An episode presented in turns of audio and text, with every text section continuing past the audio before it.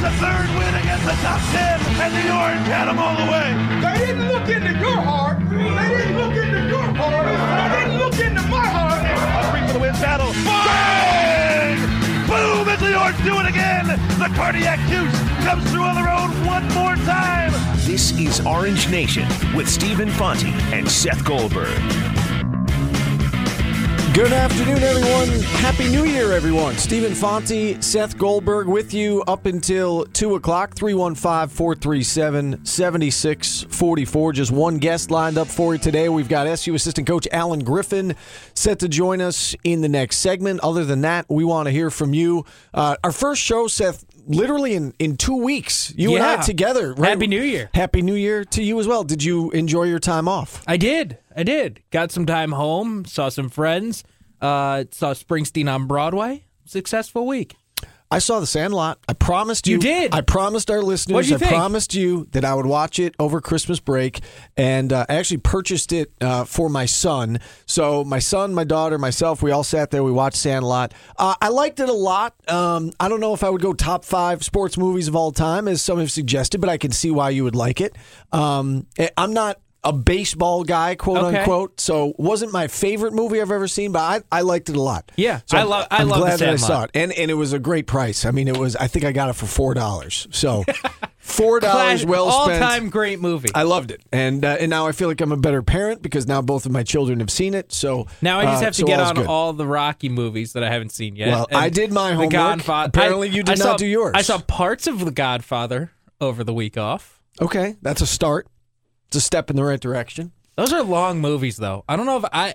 I don't think I have the attention span for it. Got to chip away at it, one you know, one at a time, as they say. Yeah, don't but even one far of them, ahead. but even one of them is really long. Like I don't, I don't think I have the attention span. It was on TV, so there are commercials and stuff, but it was blocked out for like four DVR hours. it, DVR it, and then you can fast forward through the commercials. Well, it's coming to Netflix, I think, like today. okay, good. So even better. There you go.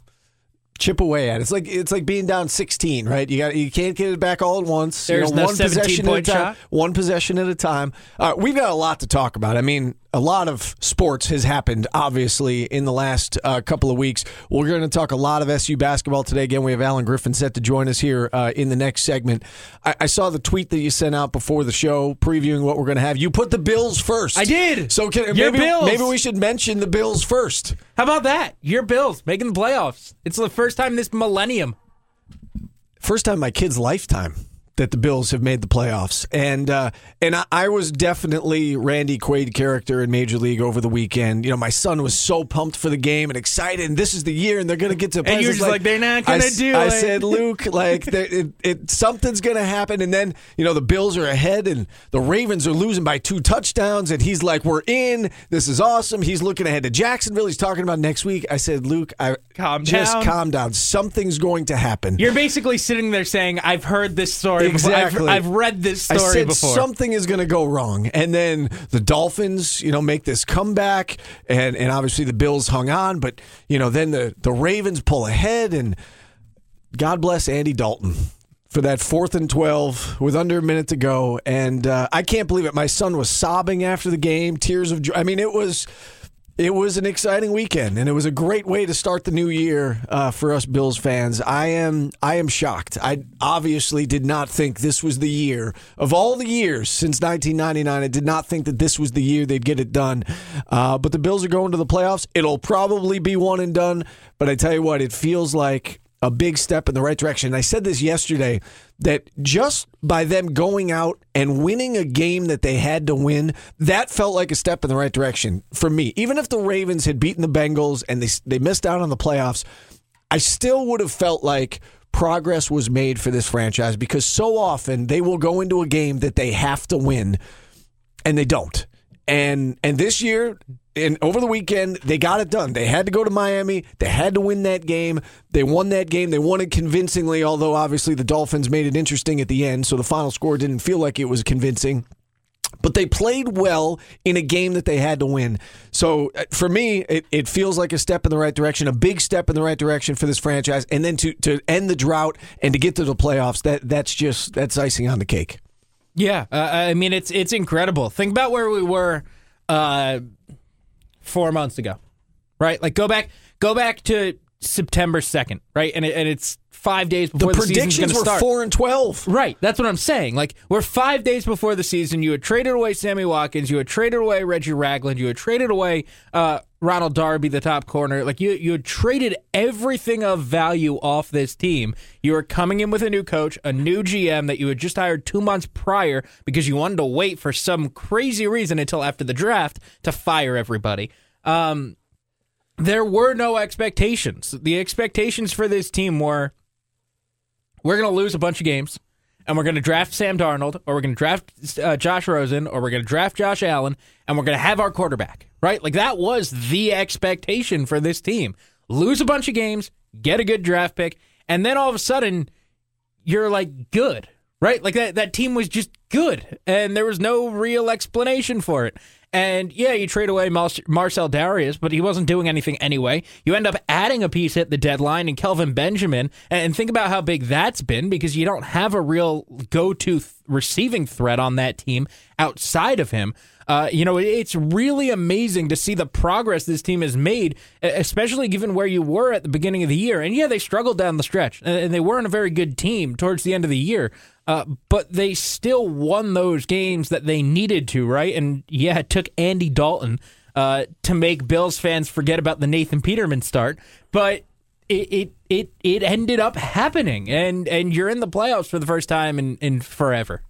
That does feel like the one gaff this year, obviously, was the benching of Tyrod and inserting Nathan Peterman. And I don't think Sean McDermott handled that well at all. We talked about that at length and how McDermott would not go back on it and say, you know what, I made a mistake. He said all along, this is what I was planning on doing, and I do it again. And yeah, it didn't work out, but I don't regret it. And I think that that was, he did not handle that well even after the fact. He should have said, you know what, I should have stuck with Tyrod. It, you know, Nathan wasn't ready. We thought he was, but he's not. Whatever it may be.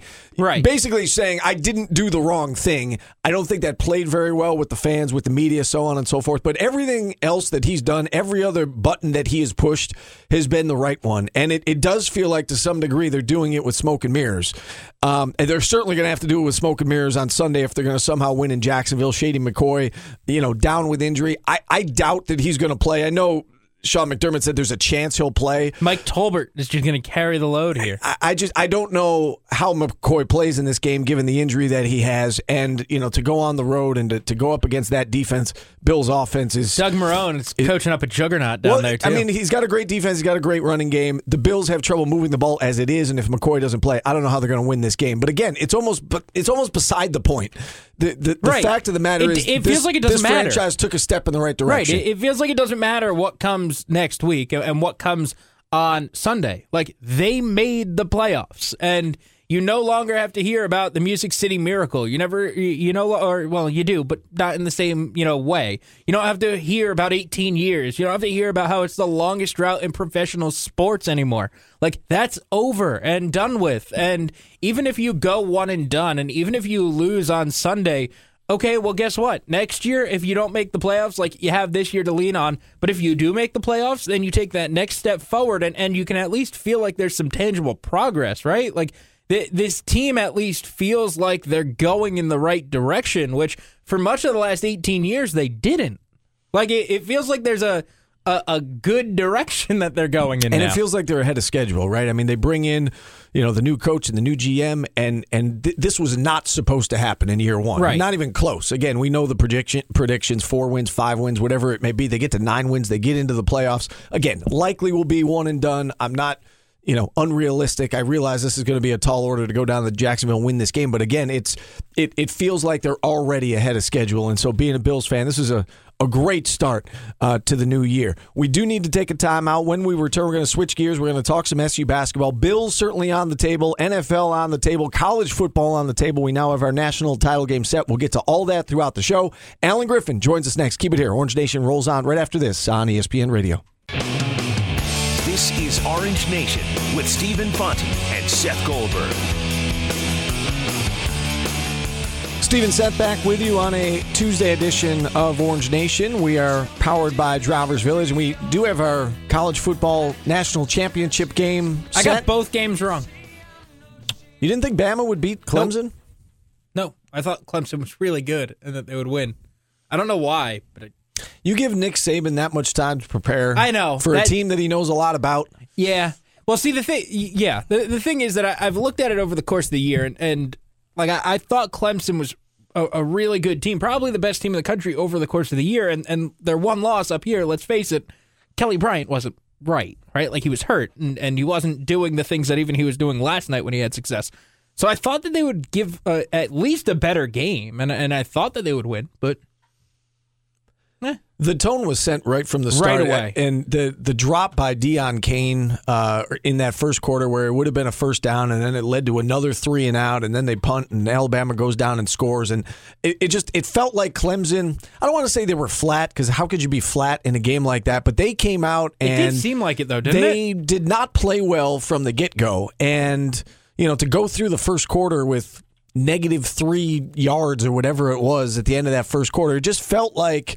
There's no way they're winning this game, and and even when you know they got negative the turn, seven, actually, is that what it the way. was? And and even when they got the turnover to start the third quarter, it felt like that was the you know the the ultimate turning point in the game. They were unable to cash it in. They settled for a field goal, and then it just it felt like It ended from there. I- Yeah, I, mean it- that that was it. When when they didn't score a touchdown off of that turnover, they had prime position. They were getting the ball back when they should have been kicking off, and they had to kick off.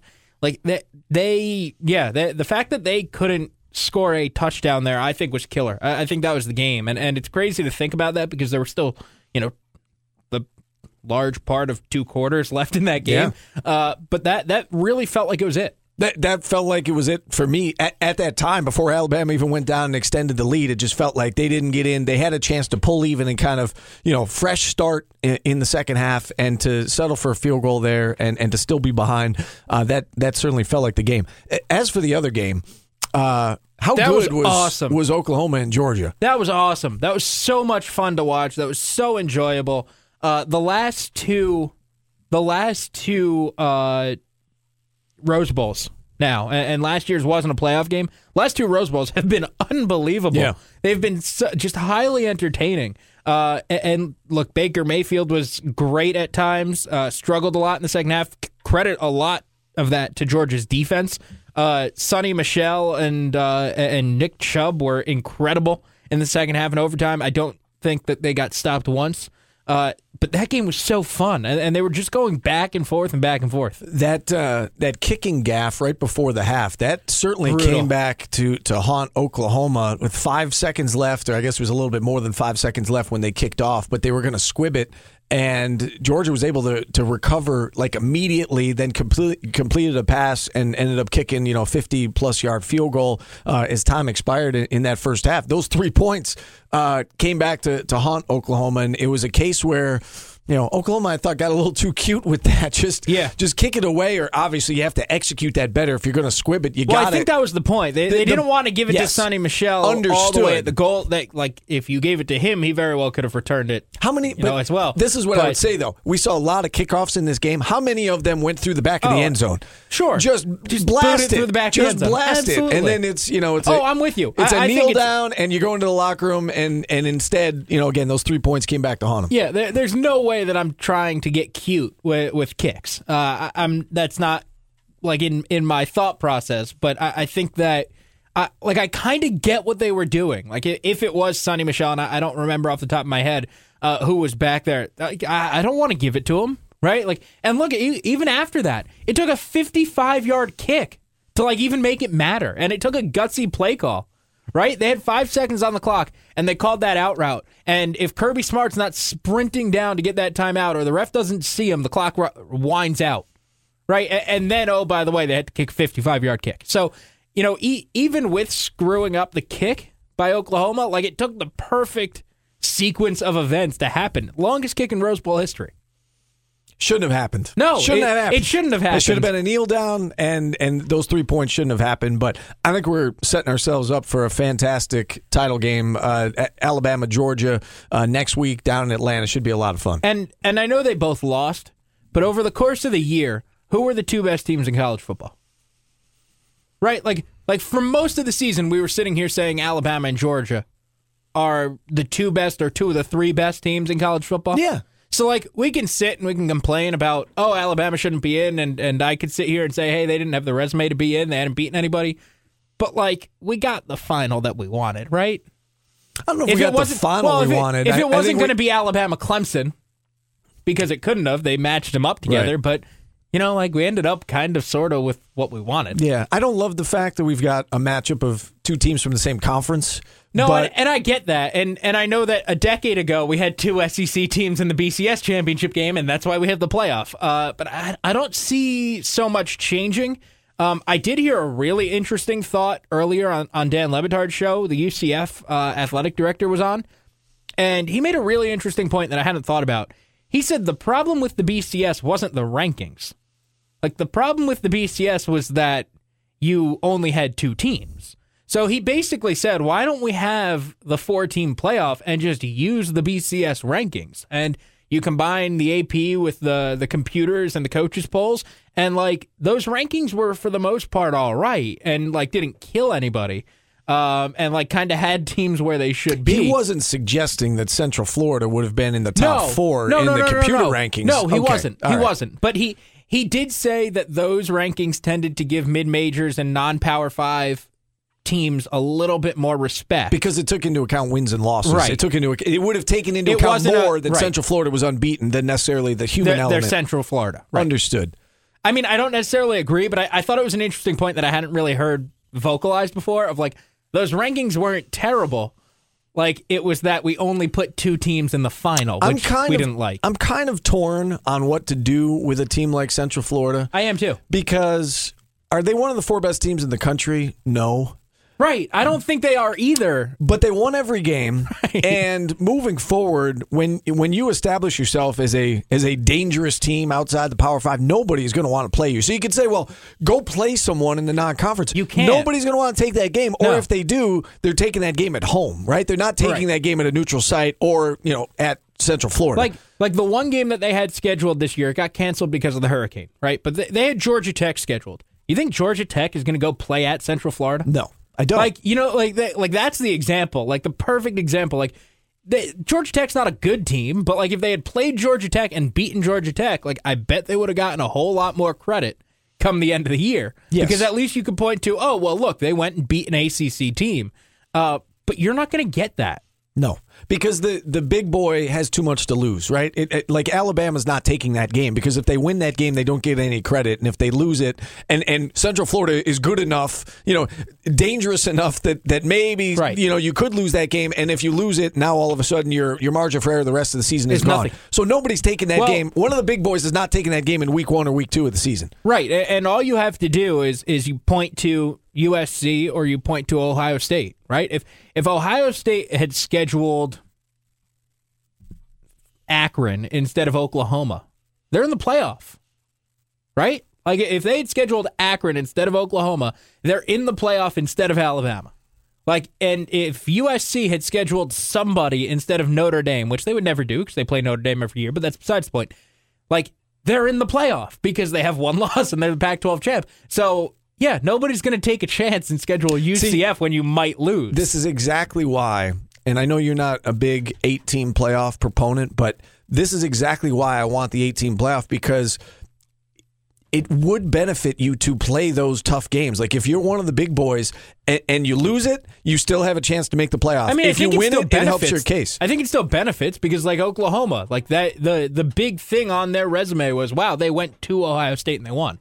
Last year, the reason Ohio State got in was they had Oklahoma in the non-conference. So I, I think it's still, I But think it- there's still a huge benefit Flip to side of those games. yes, but the flip side of it is, as you said, You Ohio State, right. you lose and you don't make it in Well- because of that game. So well, don't lose to Iowa by 35 points. Understood. Understood. I just think if you're a college football fan and you want more of these marquee matchups, these quality matchups, I think the 18 playoff, if you expand the playoff, you're going to get more quality games because teams aren't going to be as afraid to play those games. Because if you lose, you know what? You can still bounce back and make the 18 playoff. But if you lose it under the current system, as you said, Ohio State can point to that game and say, man, if we didn't schedule Oklahoma, we're probably you know, only we- playing in the national if only semis. we hung 70 on Akron instead of losing to Oklahoma. It's an interesting topic. Anyway, we could keep that on the table. We could keep NFL on the table. We're, sw- we're going to switch gears. We're going to talk SU basketball when we kick off hour number two right after this. Phone lines open the rest of the way at 315 437 7644. Got to take a timeout. Live from Armory Square. This is Orange Nation with Stephen Fonte and Seth Goldberg. Hour number two of Orange Nation underway on ESPN Radio. Phone lines open this entire hour 315 437 7644. We want to hear from you on SU basketball. Big win for the Orange in the ACC opener Sunday night at home over Virginia Tech 68 uh, 56. I did not expect.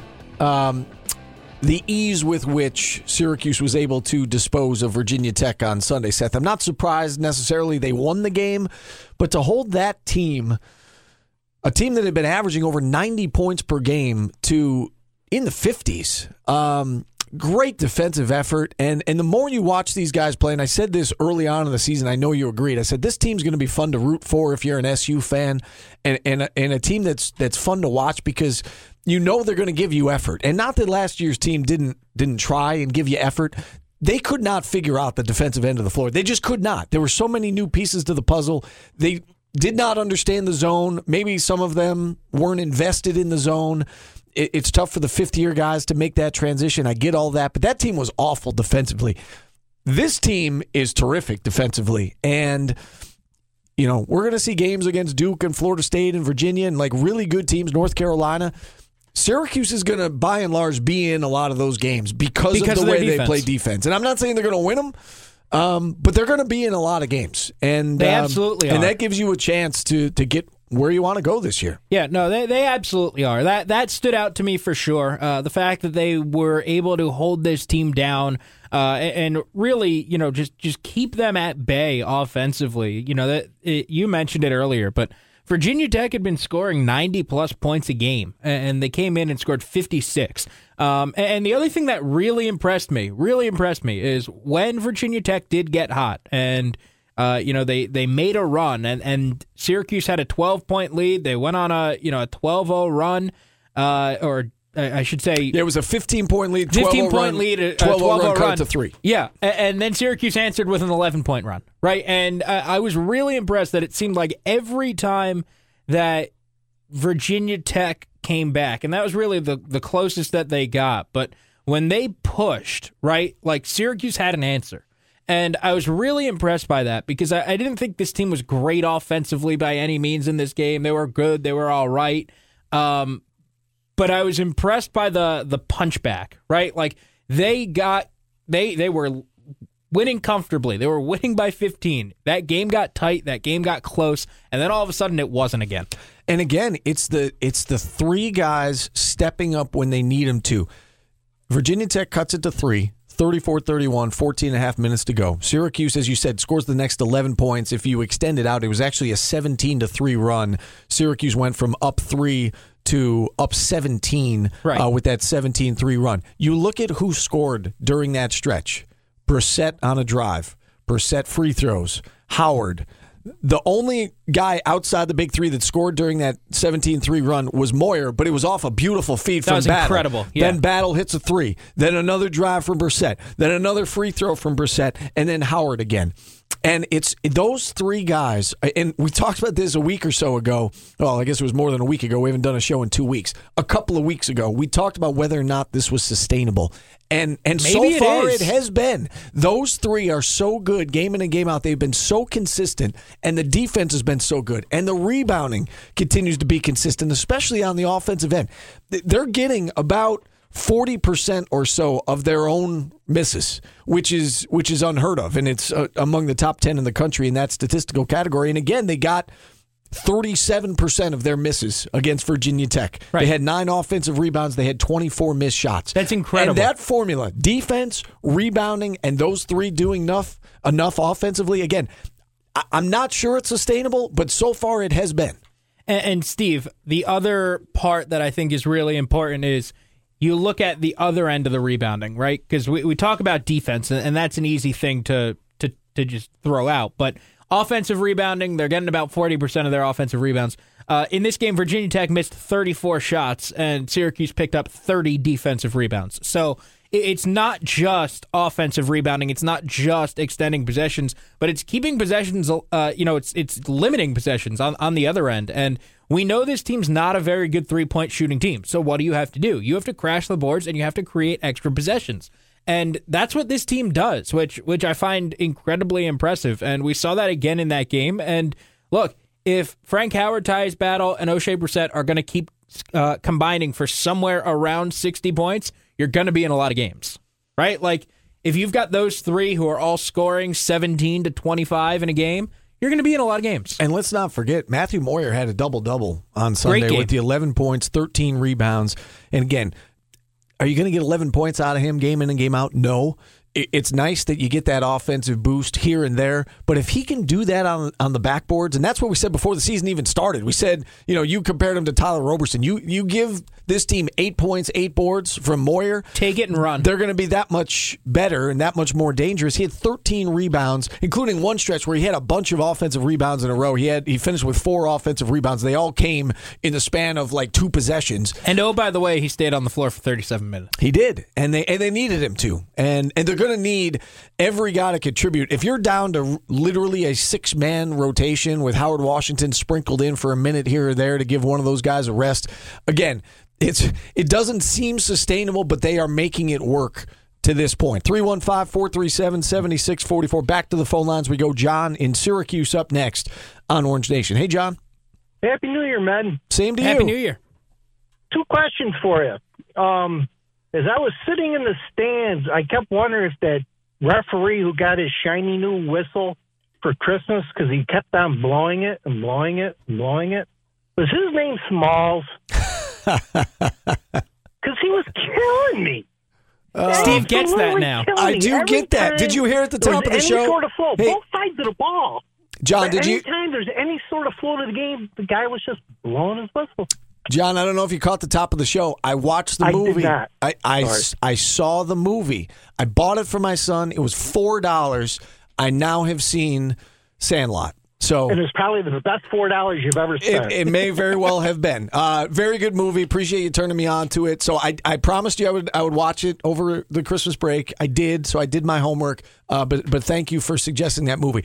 Uh, yes, there were a lot of whistles in that game. Really, both ends. Um, I, I still go back to if you want to talk officiating, I still go back to that call against Brissett in the St. Bonaventure game. Sure. that, that very well could have cost Syracuse a, a quality win when all's said and done. But again, not gonna not gonna hurt them on Selection Sunday. But it's a it's a shame they don't have that Bonaventure win uh, in their back pocket. Especially if you're battling with St. Bonaventure Yeah. for that spot. Right, and and that's I mean that's a big win for the Bonnies, and I don't know if, if they'll be good enough to get an at large bid uh, this year. That league will be good enough to get multiple teams in. Maybe they will, um, but that was a big win uh, for the Bonnies, and they've got that road win at Syracuse uh, in their back pocket. We do need to take another timeout. We're up against the clock. Phone lines remain open 437 7644. Back after this on ESPN Radio.